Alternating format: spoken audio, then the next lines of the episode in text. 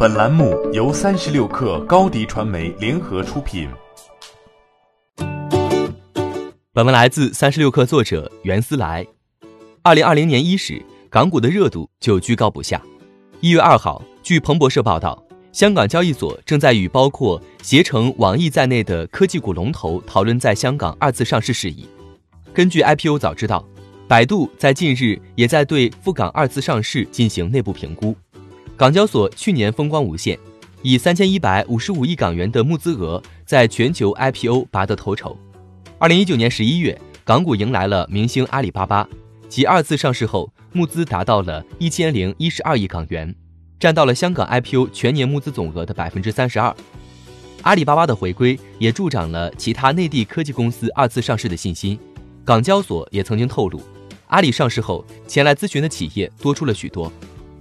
港交所的上市潮始于二零一八年，当年四月，港交所启动了颠覆性的两项改革，放开同股不同权架构的公司在港交所上市，允许未盈利的生物科技公司赴港上市。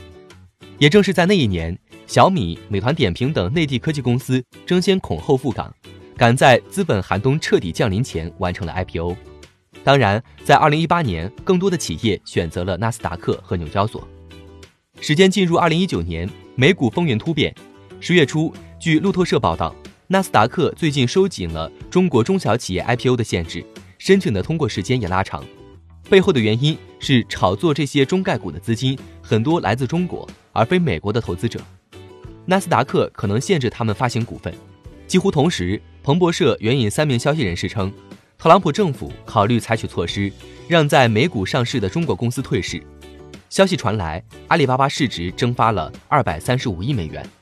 虽然此后纳斯达克 CEO 阿德纳·弗里德曼表示，特朗普政府收回了那份声明，也就是说，专门限制中概股的举动是不被考虑的。然而，这些不确定性也足以让中概股恍然，这可能也是他们回归的重要原因。普华永道的报告预测，二零二零年香港 IPO 市场将继续活跃，预计全年集资总额。可达两千三百亿至两千六百亿港元。值得注意的是，在阿里、美团和腾讯的高光之下，二零一八年在香港上市后，破发和流血的公司不在少数。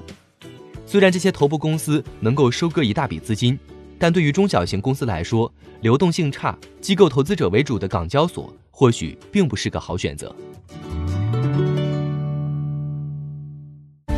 欢迎添加小小客微信。Xs 三六 kr 加入克星学院，每周一封独家商业内参，终身学习社群，和大咖聊风口谈创业，和上万客友交流学习。